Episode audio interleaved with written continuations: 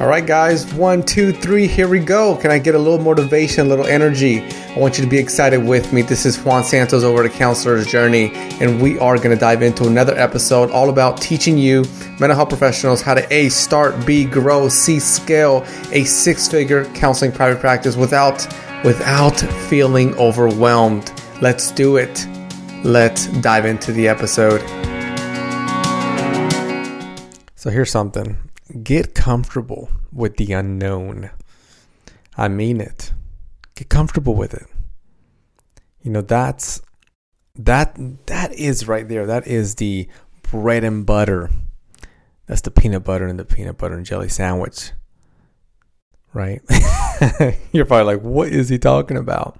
I'm talking about get comfortable with the uncomfortable when you are deciding, right? You're at that place and you're like, I'm ready to go from a solo to a group practice. Mm.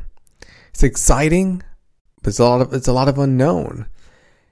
And that's what today's podcast is all about. Today's podcast is going to focus on you, right? You're listening because I'm assuming you you got a solo practice, right? It's you.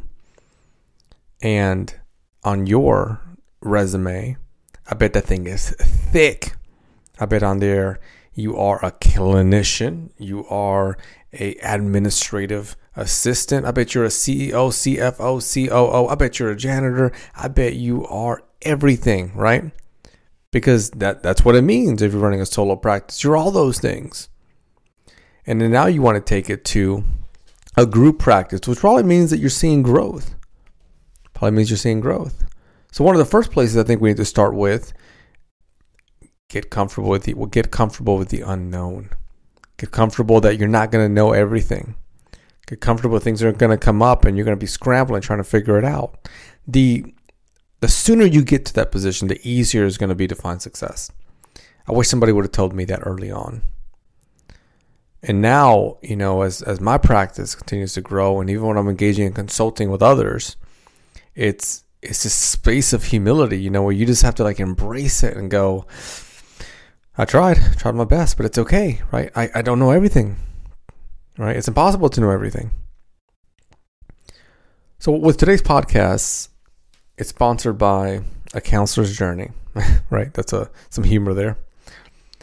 And I thought a lot about like how do we start a podcast that focuses on a podcast episode that focuses on going from a solo to a group practice because realistically it's a lot, right? Like this will be a multi-day event podcast.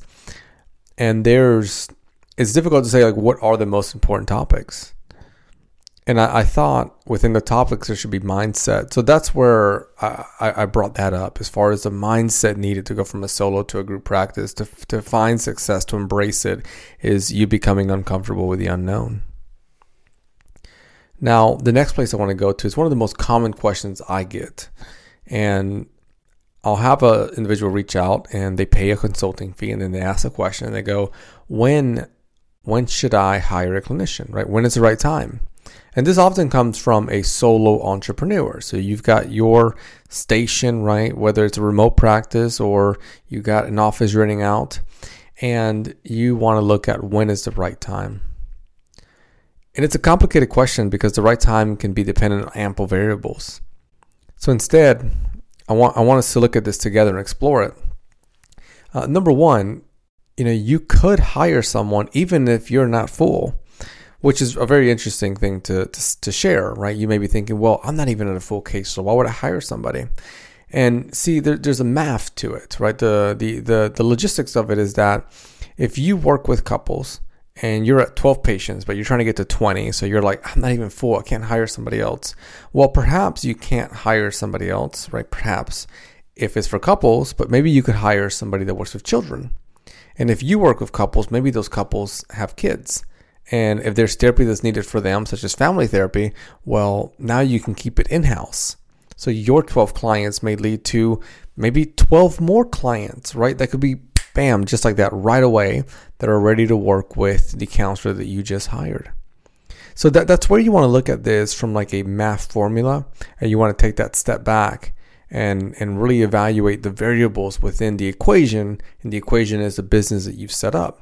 So these, these variables A are Can you hire someone that has a different skill set? Um, second will be hiring somebody that has the same skill set. And then you may be thinking, why? Well, our clients want an ideal fit, and we often want an ideal fit. Right? I may work with a couple, and they may really just want to work with a uh, female. Right? They may say, "Well, you know, we, we just feel much more comfortable in that space," and it's something that we have to be respectful of. Uh, or perhaps they want to work with uh, someone that speaks a certain language, right? Maybe they feel comfortable in that language again, these are variables you wanted to think about that can influence your hiring process and hiring decision. So you don't necessarily have to be, you know, if you want 20 clients, you don't have to be at 30 clients, like really full and burn out to then start building your practice. The the other item of when to hire goes into the organization, right? Like is your practice organized? If if right now you're really full and you're at 30 clients but you only need 15 so it makes sense and you're like i'm going to hire you know i'm going to ask you i'm going to say is it organized? Like is your is your practice organized that you could bring someone in and they're going to have a smooth transition? Now this is hold on real quick this is an important area because it is it's going to be difficult and often rare that you're going to find someone and hire someone to care as much about your business as you care about your business. So that's where that challenge comes in. Meaning that, let's say you've got your business and it's yours, and we'll call it uh, Bob's Counseling um, Station. It's a cool name. And you're at 30 clients, but you, you only want 15. So you are, you know, you're, you're, you're full. You got an extra 15 on there. And it makes sense. You're going to hire me and, and you know that you're going to be able to give me those 15. So it, it all makes sense. Now, I want you to think about you as the owner. How many times do you run in situations because your systems are a little bit out of whack? Right? And and you probably address it in a different way. You probably go at it like 200% when a system is out of whack because it's your business, right? This, this, is yours. You're treating it with a different level of maybe connection and uh, attitude and accountability compared to what I may treat it uh, with. And an example of that could be, let's say that you have a client and your client has a, um, I don't know, disgruntled experience. Maybe you would go uh, above and beyond and try to address that and take a time out to call them and so forth and so forth. But if you're hiring me and maybe I'm a 1099 or W 2, I may not do all of that, right? Um, I, I may share with you, well, you know, the client was disgruntled, but here's how I addressed it. And I don't really see a policy in your organization, so I think I addressed it fine. And, and perhaps they did address it fine, right? And then if they did, that's where it kind of goes back to you to really think about all right, before I hire, do I have appropriate systems? And, you know, when you think about these systems, you're looking at your email system, your phone system, your EHR system, allowing yourself to say, okay, I'm ready to go from a solo to a group practice because I have all of these systems in order. And then a new counselor can slide right into one of those systems. And those systems can instruct them on what to do to engage in effective clinical work and effective administrative customer service related work sometimes for people that's like the needle that takes a little bit to move you know they, they may think to themselves well if i hire someone clinically i got it right? If i hire if i hire a therapist and they work with kids i can support them with all those clinical areas. Um, however if i hire somebody and they work with kids um, and then they're in a situation that i don't know they're struggling with some sort of administrative detail i don't have a system to address that. So, so that's where you want to just pause for a moment um, I, am gonna go back to the first mindset I shared with you, right? Get comfortable with the unknown. I also want to encourage build, right? Build a system early so that you're not having to work backwards and put out fires. I, I did that for, you know, a good amount of years in the early days of building the practice. And it's exhausting. I mean, it's, it's pure burnout where, where you're just consistently putting out fire after fire and truth be told, you know, there's there's many times then that I would just think like, man, I put in like 10 plus hour days consistently. And I'm like, you know, if I put in 10 plus hour days for another company, uh, like as a consultant or something in there, I could probably make f- three times. I could have three jobs with the amount of hours that I put into this one job and make a whole lot more money and, maybe have some other benefits and perks and I'd be just as exhausted as I am here. Right now, obviously, I didn't do that, but it was just something to think about. And I bring that up because maybe you have experienced levels of burnout when it comes to this whole transition of going from a solo to a group practice. So, so really being aware of it allows you to stay away from it. All right, next item when it comes to going from a solo to a group practice is really thinking about the marketing aspect of it. I'm big I'm big into strategic marketing, which is very different than um, I don't know, you make a psychology today profile or some directory and then you sit back and cross your fingers that it's working and, and maybe you feel that it's working because people are coming in, they tell you they tell you they're coming for psychology today. Um, I like to measure things. I like to, to really take a step back and you know, at the end of a, of a month, I like to go through, okay, how did, you know, these 50 people reach, find our counseling practice and, and, you know, who did they communicate with? Who were they referred by? And how are those relationships being strengthened? How are they being sustained? Um, and and what and what do those numbers look like? Meaning, if they were referred by um, blank uh, local community agency, uh, what is the value of those individuals coming in? Oh, uh, you know, I'm realizing that those individuals come in from that place, typically seeking, um, I don't know, individual therapy, uh, and often they're coming from that place with a blank insurance, and normally those pay a blank amount. So now, right, I'm pulling these data points out, and they help me understand my um, marketing strategy from a strategy perspective. So I know where to spend time and where not to spend time. I know you know, what to do, what not to do, and why I'm doing it. So here, you know, when it comes to a solo practice to a group practice, you're going away from the you, right, or I, like here, like, you know, this is all about me, or, you know, I am the owner, uh, you are the owner, and we're going to we. So you're you're really trying to change that language all the way from uh, a business card to your website to how you introduce yourself in public. Uh, meaning that if you know I'm out and it's at a networking organization, um, solo practice, you know, hi, I'm, I'm Dr. Santos, I'm owner of um, Santos Counseling. Maybe it's a little bit different. Maybe this time is hi, I'm Dr. Santos. I'm one of the uh, blank amount of counselors. Uh, I'm one of the counselors at uh, Santos Counseling. We're a group multi-specialty practice you know, uh, supporting people with blah blah blah. So, so you notice in those two responses, right? They're raw, uh, organic, and you can see a difference. One really just honed in on me. The other one, it, it highlights different individuals. So when you're going from a solo to a group, one of the questions that you really want to look at is how am I going to let the world know about this one individual? Um, and and that's an important aspect. Uh, the the other is when you're going from a solo to a group practice is what type of responsibility will you place on the new hired individuals connected to your responsibility as the owner? Right? So let's really drop a ball there for a minute and talk on it. Your maybe maybe your responsibility as the owner is to put fires out, sustain it, feed it, you know, bring in marketing, uh, and, and do it all with energy. And even if it goes bad, you put a smile on and you keep going right? And, is that same expectation going to go for everyone that you hire from the admin to the new counselors? I'm, I'm going to assume not, right? We're, we're going to assume not, especially early on. So that means that maybe you're going to hire some clinicians and they're going to be in there to do the clinical work and not be too interested in the other parts. Or maybe they'll be they'll do the other parts. They may do some marketing, but they're going to do it with the same energy, right? Same enthusiasm. Man, I always have a hard time pronouncing that one same commitment and rigor, right? They're they going to give it 110 like you do? Or they're they going to, you know, drop it off at a 45% and say, well, I tried, but I work here and I expect you to fill my caseload. So, so those are, those are things you want to just, you know, mold over when it comes to a solo and group and really have strategy around it.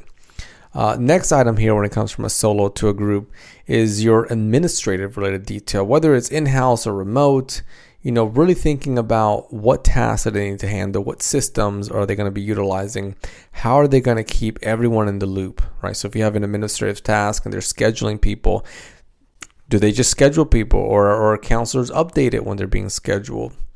Um, with a group practice, there next point here, there has to be a lot more training that's taking place. Right? What type of trainings are you giving your clinical staff? What type of training are you giving your administrative staff? Why are you giving them that type of training? How does that type of training connect to the growth of the business and your marketing strategy? Right? So let's break that one down a little bit just in case you got a little bit lost there. Let's say that, you know, you go from a solo to a group practice and when it was solo, you went and maybe you were the one that talked about the practice to the community. You had your Psychology Today page or whatever directory, um, and some Google ads or something. Um, now with a group practice, you've got you know five counselors, ten or fifteen, and you know you, you want to think about what is the strategy there. Like how are we going to communicate that to the community? That's right. Communicate that to the community. That makes sense. For some reason, I said it and I was like, that doesn't make too much sense, but it does. Um, trainings, you know, you wanted to think about what trainings would support maybe admin with productivity, with uh, billing, with addressing client inquiries, or addressing conflict, right? So, so mental health can be such a challenging field for administrative staff um, and clinical staff because someone is typically coming in when things are not going too hot. So there could be a mood connected to that. And, you know, in the beginning, if it's a solo practice, you're the one picking up the phone. And typically, as clinicians, we are very compassionate and open and understanding. So someone can call and say, you know, I need I need counseling and I've called like 20 places. You know, thank goodness you picked up, and you already feel like a sense of an attitude and grumpiness in there. But but but you know, your your clinical spider senses go off, and you know that hey, life is happening here. Let me show up. I've had tough days too, so you work with them. You know, 15 minute consult, and then you schedule them, and it works out. Well, all that that you did was skills. It took skills and training, right? You didn't just wake up one day and magically have that ability. So you got to think about your admin. How would they navigate that? Because what you did is a skill. So then what skill is the admin going to have? And then you're looking at that. That's essential because that's going to connect to a group practice. So now you're growing this, right? You're, you're growing a, a bigger space, a bigger process. You're growing bigger systems and training is required to allow them to flourish.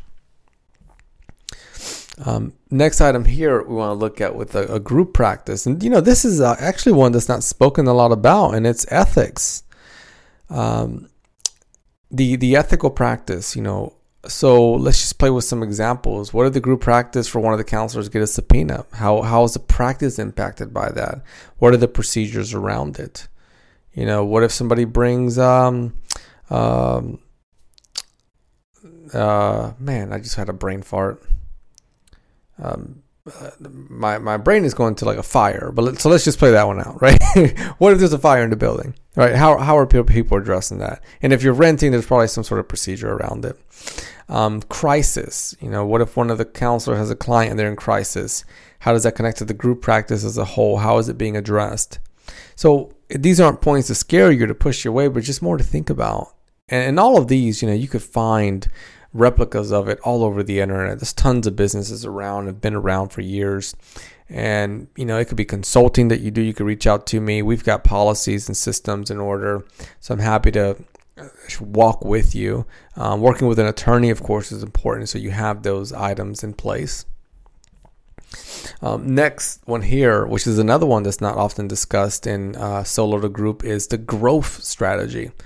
Uh, so, so typically, right, we're going to just make educated understanding that to go from a solo to a group, that means there's growth. Now, the the consistency that you're wanting to look at is how does that growth continue? Right? You're adding water in the pond. If you stop, right, that sun is bright, it's going to dry out.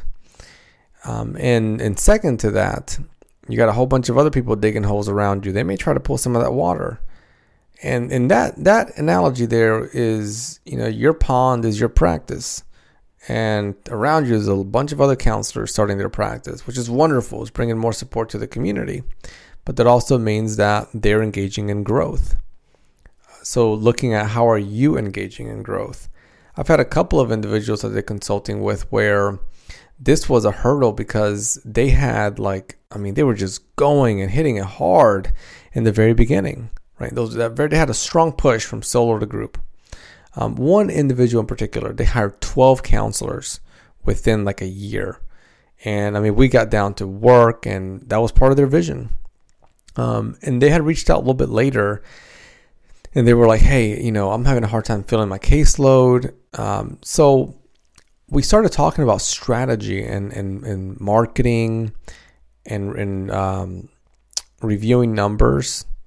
So I remember I had a very interesting thought, and it's something that I do with couples when I work with couples. Uh, so when I work with couples, I ask them to tell me about how they met and some of the uh, fundamentals that they engaged in the very beginning.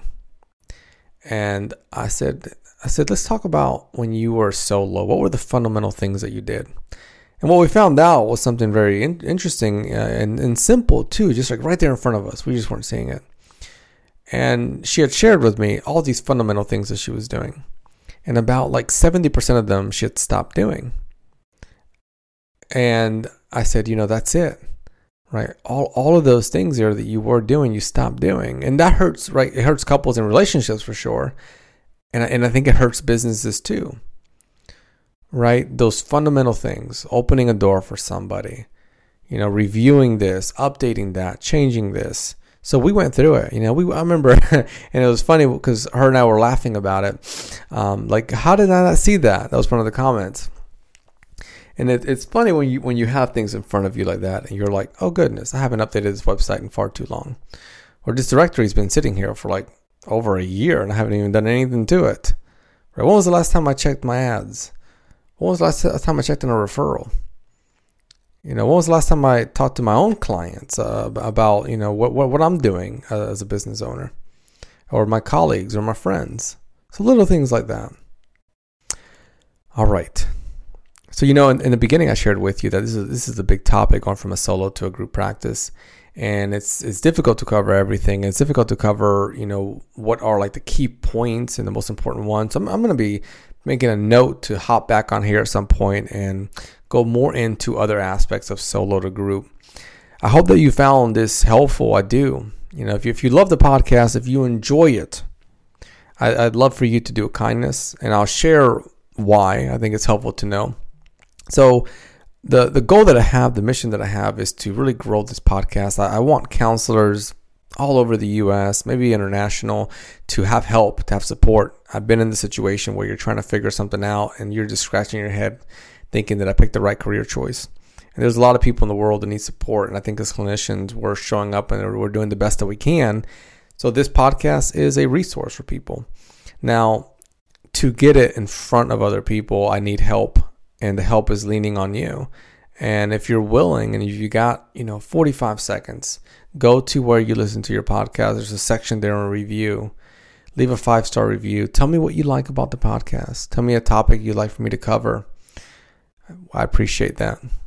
As you head out today, guys, I want you to give yourself a big old hug, a big old high five because listen, you're doing it. You're taking time out of your day to build your six figure private practice. You are tapping into ambition, you're tapping into curiosity, and you're doing it here together. We're holding hands, we're walking on this journey, a private practice journey. Before you head off, do me a kindness, leave me a review. Let me know what you think about this episode. Let me know which episode really stuck out to you, which one made you go, yes, I need to start doing a little bit more of that. Or yes, I am doing that and I'm proud of myself for doing that. I am seeing amazing changes.